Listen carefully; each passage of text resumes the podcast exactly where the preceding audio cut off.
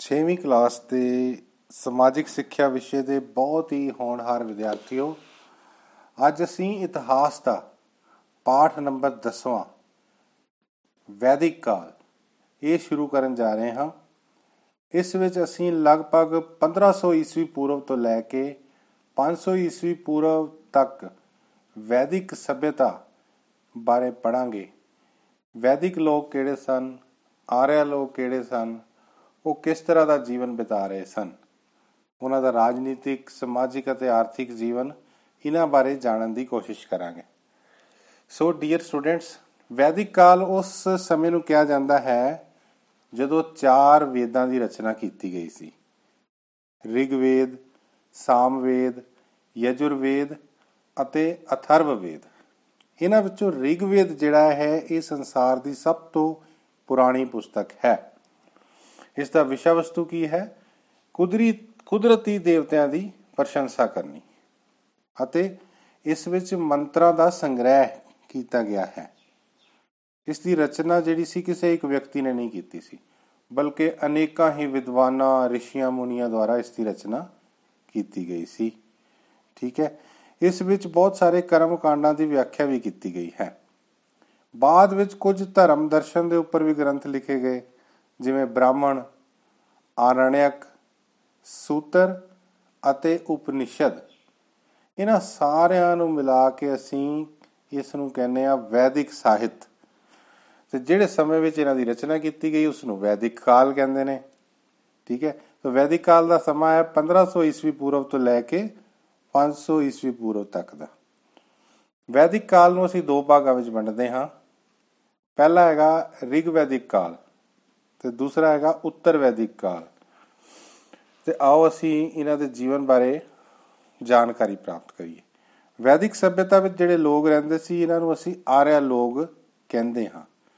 ਸ਼ੁਰੂ ਸ਼ੁਰੂ ਵਿੱਚ ਤਾਂ ਇਹ ਪੰਜਾਬ ਜਾਂ ਯਮਨਾ ਨਦੀ ਤੱਕ ਇਹਨਾਂ ਦਾ ਖੇਤਰ ਸੀ ਜਿੱਥੇ ਇਹ ਰਹਿੰਦੇ ਸੀ। ਬਾਅਦ ਵਿੱਚ ਇਹਨਾਂ ਦਾ ਫੈਲਾਅ ਜਿਹੜਾ ਸੀ, ਉਹ ਗੰਗਾ ਨਦੀ ਦੇ ਮੈਦਾਨਾਂ ਤੱਕ ਵੀ ਹੋ ਗਿਆ। ਇਤਿਹਾਸਕਾਰਾਂ ਨੇ ਅਲੱਗ-ਅਲੱਗ ਮਤ ਦਿੱਤੇ ਨੇ, ਉਹਨਾਂ ਦੇ ਅਲੱਗ-ਅਲੱਗ ਵਿਚਾਰ ਨੇ ਕਿ ਵੈਦਿਕ ਲੋਕ ਜਿਹੜੇ ਸੀ, ਇਹ ਕਿੱਥੋਂ ਆਏ ਸੀ? ਬਹੁਤੇ ਤਾਂ ਕਹਿੰਦੇ ਨੇ ਕਿ ਇਹ ਮੱਧ ਏਸ਼ੀਆ ਤੋਂ ਚੱਲ ਕੇ ਪੰਜਾਬ ਵਿੱਚ ਆਏ। ਕੁਝ ਲੋਕਾਂ ਦਾ ਵਿਚਾਰ ਹੈ ਕਿ ਇਹ ਰੂਸ ਵੱਲੋਂ ਆਏ ਸੀ। ਤੇ ਬਹੁਤ ਸਾਰੇ ਇਤਿਹਾਸਕਾਰ ਇਹ ਵੀ ਕਹਿੰਦੇ ਨੇ ਕਿ ਉਹ ਕਿਤੋਂ ਆਏ ਨਹੀਂ ਸੀਗੇ, ਬਲਕਿ ਉਹ ਪੰਜਾਬ ਦੇ ਮੂਲ ਨਿਵਾਸੀ ਸੀ। ਉਹ ਪਹਿਲਾਂ ਤੋਂ ਹੀ ਇੱਥੇ ਰਹਿੰਦੇ ਸੀ। ਰਿਗਵੈਦਿਕ ਕਾਲ ਦੇ ਵਿੱਚ ਪੰਜਾਬ ਵਿੱਚ ਸੱਤ ਨਦੀਆਂ ਹੁੰਦੀਆਂ ਸੀ। ਸਤਲੁਜ, ਬਿਆਸ, ਰਾਵੀ ਚਨਾਬ ਜੇਲਮ, ਸਿੰਧ ਅਤੇ ਸਰਸਵਤੀ।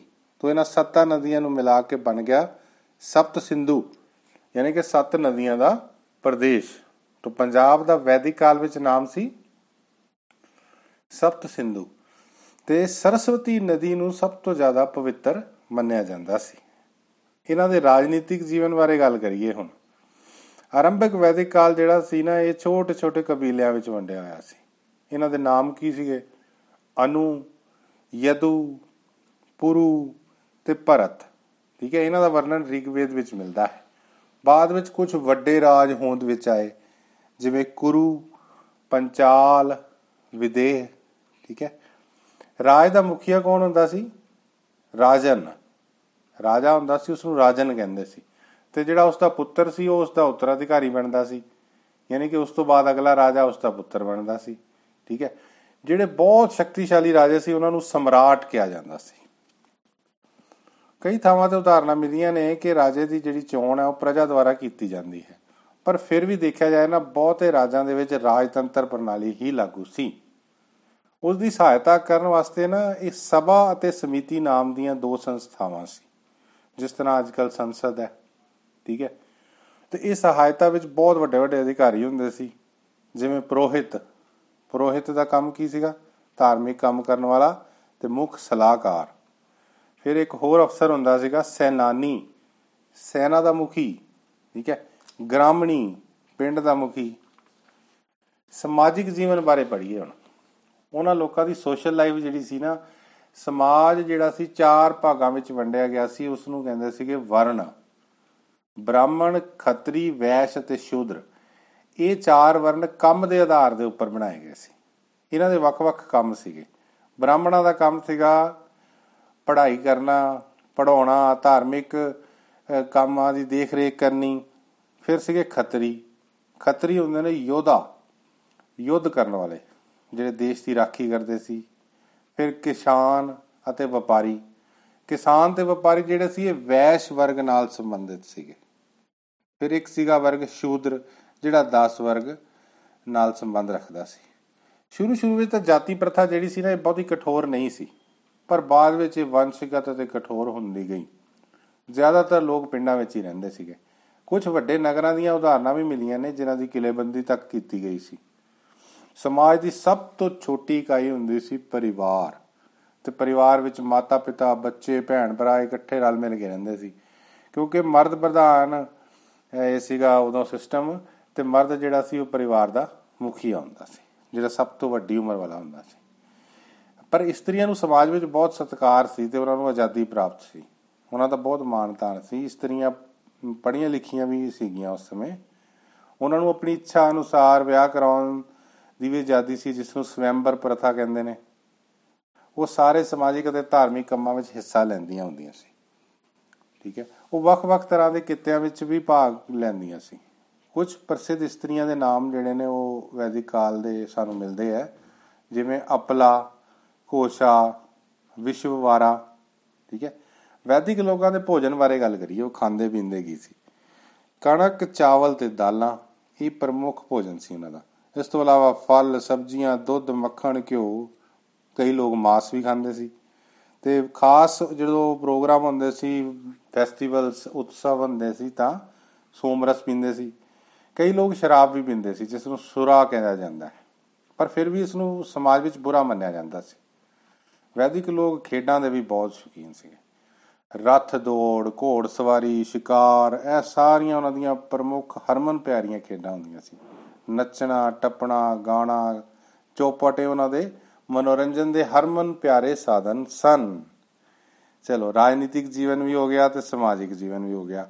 ਹੁਣ ਆਰਥਿਕ ਜੀਵਨ ਕੀ ਸੀ? ਆਰਥਿਕ ਜੀਵਨ ਦਾ ਮਤਲਬ ਉਹ ਲੋਕ ਕੰਮ ਧੰਦਾ ਕੀ ਕਰਦੇ ਸੀ? ਧਨ ਕਮਾਉਣ ਵਾਸਤੇ। ਵੈਦਿਕ ਲੋਕ ਵੈਸੇ ਤਾਂ ਪ੍ਰਸਿੱਧ ਯੋਧੇ ਹੀ ਸੀ। ਯੁੱਧਾਂ ਵਿੱਚ ਭਾਗ ਲੈਣਾ ਉਹਨਾਂ ਦਾ ਪ੍ਰਮੁੱਖ ਕਿੱਤਾ ਸੀ। ਇਸ ਤੋਂ ਇਲਾਵਾ ਉਹ ਖੇਤੀਬਾੜੀ ਕਰਦੇ ਸੀ, ਪਸ਼ੂ ਪਾਲਣ, ਉਦਯੋਗ ਧੰਦੇ, ਵਪਾਰ ਵੀ ਕਰਦੇ ਸੀ, ਠੀਕ ਹੈ। ਫਸਲਾਂ ਜਿਹੜੀਆਂ ਸੀਗੀਆਂ, ਦਾਲਾਂ, ਸਬਜ਼ੀਆਂ ਇਹ ਉਗਾਈਆਂ ਜਾਂਦੀਆਂ ਸੀ, ਕਣਕ, ਚਾਵਲ, ਇਹ ਤਾਂ ਹੈ ਹੀ ਹੈ ਨਾ। ਪਾਲਤੂ ਜਾਨਵਰ ਕਿਹੜੇ ਸੀ ਉਹਨਾਂ ਦੇ? ਗਾਂ, ਘੋੜਾ, ਭੇਡ, ਬੱਕਰੀ, ਖੋਤਾ, ਇਹ ਸਭ ਜਾਨਵਰ ਪਾਲੇ ਜਾਂਦੇ ਸੀ। ਤੇ ਇਹਨਾਂ ਸਾਰਿਆਂ ਵਿੱਚੋਂ ਗਊ ਜਿਹੜੀ ਸੀ ਨਾ, ਉਹ ਮਹੱਤਵਪੂਰਨ ਪਸ਼ੂ ਮੰਨਿਆ ਗਿਆ ਹੈ। ਅੱਛਾ, ਇੱਕ ਹੋਰ ਹੈ। ਵੀ ਉਸ ਸਮੇਂ ਹਾਲੇ ਸਿੱਕਿਆਂ ਦੀ ਵਰਤੋਂ ਤਾਂ ਹੋਣੀ ਸ਼ੁਰੂ ਨਹੀਂ ਹੋਈ ਸੀ। ਇਸ ਕਰਕੇ ਗਊਆਂ ਦੀ ਜਿਹੜੀ ਸੰਖਿਆ ਦੇ ਆਧਾਰ ਤੇ ਹੀ ਵਸਤੂਆਂ ਦੀ ਕੀਮਤ ਨਿਰਧਾਰਿਤ ਕੀਤੀ ਜਾਂਦੀ ਸੀ। ਤੇ ਵਪਾਰ ਦੇ ਵਿੱਚ ਨਾ ਬਾਰਟਰ ਸਿਸਟਮ ਸੀਗਾ। ਵਟਾਂਦਰਾ ਪ੍ਰਣਾਲੀ, ਇੱਕ ਚੀਜ਼ ਦੇ ਦੇਣੀ ਤੇ ਦੂਸਰੀ ਚੀਜ਼ ਲੈ ਲੈਣੀ ਬਦਲੇ ਵਿੱਚ। ਠੀਕ ਹੈ? ਉਹਨਾਂ ਦੇ ਆਰਥਿਕ ਜੀਵਨ ਦੇ ਵਿੱਚ ਪ੍ਰਮੁੱਖ ਜਿਹੜੇ ਸੀ, ਅੰਗ ਉਹ ਸੀਗੇ ਲੋਹਾਰ, ਰਥਕਾਰ ਤਰਖਾਨ ਜੁਲਾਹੇ ਕੁਮਿਆਰ ਕਾਰੀਗਰ। ਸਾਰਿਆਂ ਨੂੰ ਉਹਨਾਂ ਦੇ ਕੰਮ ਦੇ ਅਨੁਸਾਰ ਮਾਣ, ਸਤਕਾਰ, ਆਦਰ ਮਿਲਦਾ ਹੁੰਦਾ ਸੀ। ਵਪਾਰ ਉਹ ਕਈ ਤਰ੍ਹਾਂ ਨਾਲ ਕਰਦੇ ਸੀ। ਵਪਾਰ ਦਾ ਮਤਲਬ ਹੁੰਦਾ ਕਿ ਸਮਾਨ ਇੱਕ ਜਗ੍ਹਾ ਤੋਂ ਦੂਸਰੀ ਜਗ੍ਹਾ ਭੇਜਣਾ। ਥਲ ਮਾਰਗ ਨਾਲ ਨਦੀਆਂ, ਸਮੁੰਦਰਾਂ, ਕਿਸ਼ਤੀਆਂ, ਜਹਾਜ਼ਾਂ ਨਾਲ ਵਪਾਰ ਕੀਤਾ ਜਾਂਦਾ ਸੀ। ਅੱਛਾ, ਹੁਣ ਧਾਰਮਿਕ ਜੀਵਨ ਬਾਰੇ ਜਾਣੀਏ ਵੈਦਿਕ ਲੋਕ ਬਹੁਤ ਧਾਰਮਿਕ ਸੁਭਾਅ ਦੇ ਵਿਅਕਤੀ ਸੀ ਤੇ ਉਹ ਲੋਕ ਕੁਦਰਤ ਦੀ ਪੂਜਾ ਕਰਦੇ ਸੀ। ਕੁਦਰਤੀ ਦੇਵੀ ਦੇਵਤਿਆਂ ਦੀ ਪ੍ਰਸ਼ੰਸਾ ਕਰਨ ਵਾਸਤੇ ਉਹਨਾਂ ਨੇ ਮੰਤਰ ਲਿਖੇ। ਯੱਗ ਕਰਦੇ ਹੁੰਦੇ ਸੀ, ਆਹੂਤੀਆਂ ਦਿੰਦੇ ਹੁੰਦੇ ਸੀ, ਠੀਕ ਹੈ? ਤੇ ਉਹ ਕਿਹੜੇ ਕਿਹੜੇ ਸੀ? ਪ੍ਰithvi ਦੇ ਦੇਵਤੇ ਸੀਗੇ ਕੁਝ। ਪ੍ਰithvi ਦੇ ਦੇਵਤੇ ਸੀ ਪ੍ਰithvi ਅੱਗ, ਸੋਮ ਤੇ ਕੁਝ ਆਕਾਸ਼ ਦੇ ਦੇਵਤੇ ਸੀ, ਜਿਵੇਂ ਇੰਦਰ। ਇੰਦਰ ਦੇਵਤਾ ਵਰਖਾ ਅਤੇ ਤੂਫਾਨ ਦਾ ਦੇਵਤਾ ਸੀਗਾ। ਫਿਰ ਇੱਕ ਹੈਗਾ ਮਾਰੂਤ, ਹਵਾ ਦਾ ਦੇਵਤਾ। ਪੁਲਾੜ ਦੇ ਦੇਵਤੇ, ਸਪੇਸ ਨਾਲ ਰਿਲੇਟਡ, ਵਰੁਣ। ਸੂਰਜ ਪੂਸ਼ਣ ਵਿਸ਼ਨੂੰ, ਅਸੀ, ਅਸੀਵਨੀ, ਠੀਕ ਹੈ? ਤੇ ਇਹਨਾਂ ਤੋਂ ਇਲਾਵਾ ਹੋਰ ਵੀ ਬੜੇ ਦੇਵਤੇ ਸੀ। ਰਿਗਵੈਦਿਕ ਕਾਲ ਦੇ ਜਿਹੜੇ ਪ੍ਰਮੁੱਖ ਦੇਵਤੇ ਸੀਗੇ, ਉਹ ਸੀਗੇ ਵਰੁਣ ਅਤੇ ਇੰਦਰ, ਠੀਕ ਹੈ? ਤੇ ਇਨ ਉੱਤਰ ਵੈਦਿਕ ਕਾਲ ਵਿੱਚ ਹੋਰ ਬਹੁਤ ਸਾਰੇ ਦੇਵਤੇ ਹੋਂਦ ਵਿੱਚ ਆ ਗਏ ਤੇ ਇੰਦਰ ਜਿਹੜਾ ਸੀ, ਉਸ ਦਾ ਮਹੱਤਵ ਵੱਧ ਗਿਆ। ਧਾਰਮਿਕ ਯੱਗ ਉਸ ਟਾਈਮ ਬਹੁਤ ਕੀਤੇ ਜਾਂਦੇ ਸੀ, ਪਰ ਹੁੰਦੇ ਸੀ ਸਾਦੇ। ਉੱਤਰ ਵੈਦਿਕ ਕਾਲ ਦੇ ਵਿੱਚ ਜਿਹੜਾ ਸੀ ਨਾ, ਉਹ ਬਹੁਤ ਕਠਿਨ ਅਤੇ ਮਹਿੰਗੇ ਕਰ ਦਿੱਤੇ ਗਏ ਯੱਗ ਓਕੇ ਲਾਸਟ ਹੈਗਾ ਵਿਗਿਆਨ। ਵੀ ਜਿਹੜੇ ਵੈਦਿਕ ਕਾਲ ਦੇ ਲੋਕ ਸੀ ਨਾ, ਉਹ ਸਾਹਿਤ ਤੋਂ ਲਿਖਦੇ ਹੀ ਸੀ, ਉਸ ਤੋਂ ਇਲਾਵਾ ਵਿਗਿਆਨ ਦੇ ਵਿੱਚ ਉਹਨਾਂ ਦਾ ਬੜਾ ਇੰਟਰਸਟ ਸੀ। ਕਿਸ ਤਰ੍ਹਾਂ ਦਾ? ਮੈਥਮੈਟਿਕਸ ਦੀ ਗੱਲ ਕਰ ਲਈਏ ਤਾਂ ਬੀਜ ਗਣਿਤ ਰੇਖਾ ਗਣਿਤ ਅਤੇ ਤਿਕੋਣਮਿਤੀ ਇਹਨਾਂ ਤਿੰਨਾਂ ਵਿੱਚ ਬਹੁਤ ਉન્નਤ ਸੀਗੇ। ਖਗੋਲ, ਜੋਤਿਸ਼ ਵਿਦਿਆ ਦੇ ਵਿੱਚ ਵੀ ਬਹੁਤ ਉન્નਤ ਸੀ। ਗ੍ਰਹਿਆਂ ਦੀ ਗਤੀ ਬਾਰੇ ਸੂਰਜ ਚੰ드ਰਮਾ ਗ੍ਰਹਿਣ ਪ੍ਰithvi ਆਪਣੀ ਧੂਰੀ ਦੁਆਰੇ ਘੁੰਮਦੀ ਹੈ, ਸੂਰਜ ਦੇ ਦੁਆਰੇ ਘੁੰਮਦੀ ਹੈ, ਇਹਨਾਂ ਸਾਰੀਆਂ ਗੱਲਾਂ ਦਾ ਉਹਨਾਂ ਨੂੰ ਪਤਾ ਸੀ। ਤੇ ਚਿਕਿਤਸਾ ਵਿਗਿਆਨ ਯਾਨੀ ਕਿ ਡਾਕਟਰੀ ਜਾਂ ਮੈਡੀਕਲ ਸਾਇੰਸ ਬਾਰੇ ਉਹਨਾਂ ਨੂੰ ਜਾਣਕਾਰੀ ਸੀ। ਆਯੁਰਵੈਦ ਕਹਿੰਦੇ ਹੁੰਦੇ ਸੀ ਉਸ ਨੂੰ। ਠੀਕ ਹੈ ਬੇਟਾ? ਚਲੋ ਹੁਣ ਕੁਝ ਯਾਦ ਰੱਖਣ ਯੋਗ ਗੱਲਾਂ ਡਿਸਕਸ ਕਰ ਲਈਏ। ਪਹਿਲੀ ਗੱਲ ਤੇ ਆਰਿਆ ਲੋਕ ਜਿਹੜੇ ਸੀ ਇਹ ਪੰਜਾਬ ਦੇ ਮੂਲ ਨਿਵਾਸੀ ਸੀਗੇ। ਦੂਸਰਾ ਵੈਦਿਕ ਕਾਲ ਦੇ ਵਿੱਚ ਬਹੁਤ ਸਾਰੇ ਕਬੀਲੇ ਰਾਜ ਕਰਦੇ ਸੀ ਤੇ ਰਾਜੇ ਨੂੰ ਰਾਜਨ ਕਿਹਾ ਜਾਂਦਾ ਸੀ।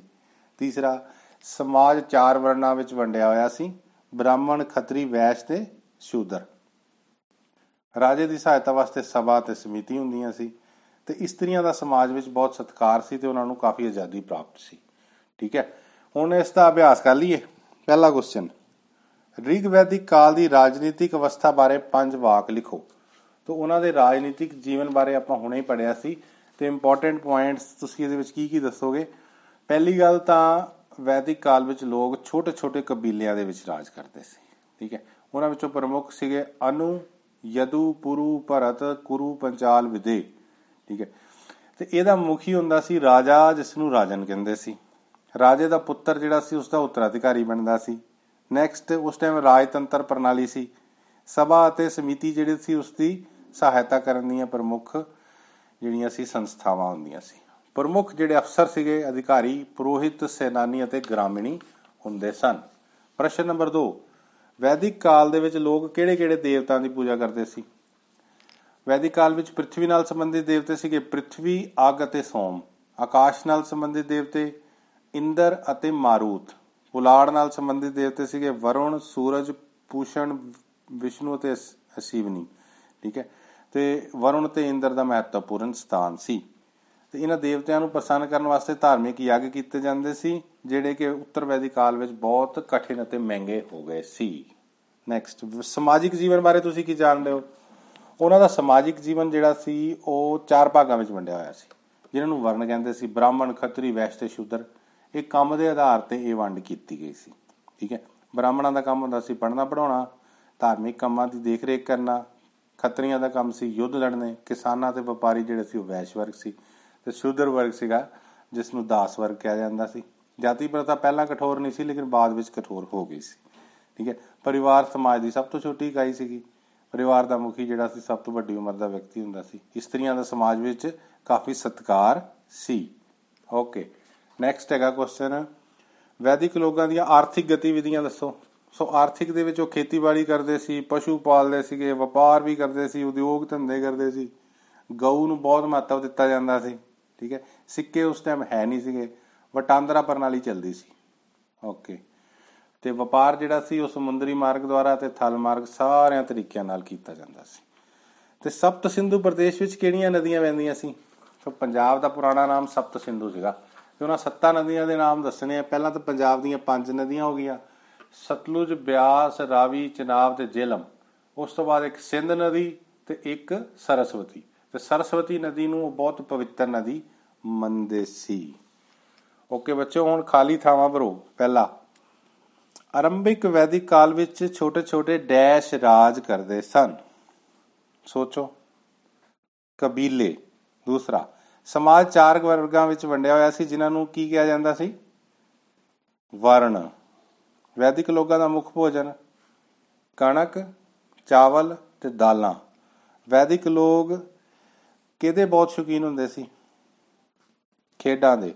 ਤੇ ਵੈਦਿਕ ਲੋਕ ਕਿਹਨਾਂ ਦੀ ਪੂਜਾ ਕਰਦੇ ਸੀ? ਕੁਦਰਤ ਦੀ, ਯਾਨੀ ਕਿ ਕੁਦਰਤੀ ਕੁਦਰਤੀ ਦੇਵੀ ਦੇਵਤਿਆਂ ਦੀ ਪੂਜਾ ਕਰਦੇ ਸੀ। ਸਹੀ ਮਿਲਾਨ ਕਰੋ ਵੀ ਵਿਪਾਸ਼ਾ ਇੱਕ ਨਦੀ ਦਾ ਨਾਮ ਹੈ, ਸਭਾ ਇੱਕ ਰਾਜਨੀਤਿਕ ਸੰਸਥਾ ਹੈ, ਆਯੁਰਵੇਦ ਚਿਕਿਤਸਾ ਸ਼ਾਸਤਰ ਨੂੰ ਕਹਿੰਦੇ ਸੀ ਵਰੁਣ, ਇੱਕ ਦੇਵਤਾ ਦਾ ਨਾਮ ਹੈ। So students true and false Parushni ਇੱਕ ਨਦੀ ਦਾ ਨਾਮ ਹੈ। ਸਹੀ, ਵੈਦਿਕ ਕਾਲ ਵਿੱਚ ਇੰਦਰ ਵਰਖਾ ਦਾ ਦੇਵਤਾ ਸੀ। ਸਹੀ, ਵੈਦਿਕ ਕਾਲ ਵਿੱਚ ਲੋਕਾਂ ਦੇ ਲਈ ਗਊ ਪਵਿੱਤਰ ਨਹੀਂ ਸੀ। ਗਲਤ, ਵੈਦਿਕ ਕਾਲ ਵਿੱਚ ਇਸਤਰੀਆਂ ਦਾ ਆਦਰ ਨਹੀਂ ਹੁੰਦਾ ਸੀ। ਗਲਤ, ਇਹ ਵੀ ਗਲਤ ਹੈ। ਸੋ ਡੀਅਰ ਸਟੂਡੈਂਟਸ ਮੈਨੂੰ ਆਸ ਹੈ ਵੀ ਤੁਹਾਨੂੰ ਇਹ ਜਿਹੜਾ ਲੈਸਨ ਅੱਜ ਸਮਝਿਆ ਅਸੀਂ, ਆਰਿਆਂ ਦੀ ਸਭਿਅਤਾ, ਯਾਨੀ ਕਿ ਵੈਦਿਕ ਸਭਿਅਤਾ ਬਾਰੇ, ਉਹਨਾਂ ਦੇ ਜੀਵਨ ਬਾਰੇ, ਸਭ ਪਤਾ ਲੱਗ ਗਿਆ ਹੋਵੇਗਾ। ਤੇ ਤੁਸੀਂ ਇਸ ਨੂੰ ਇੱਕ ਵਾਰ ਬੁੱਕ ਦੇ ਉੱਪਰ ਰੀਡ ਕਰ ਲੈਣਾ ਤੇ ਇਸ ਦਾ ਅਭਿਆਸ ਆਪਣੀ ਕਾਪੀਆਂ ਦੇ ਉੱਤੇ ਲਿਖ ਲੈਣਾ। Thank you very much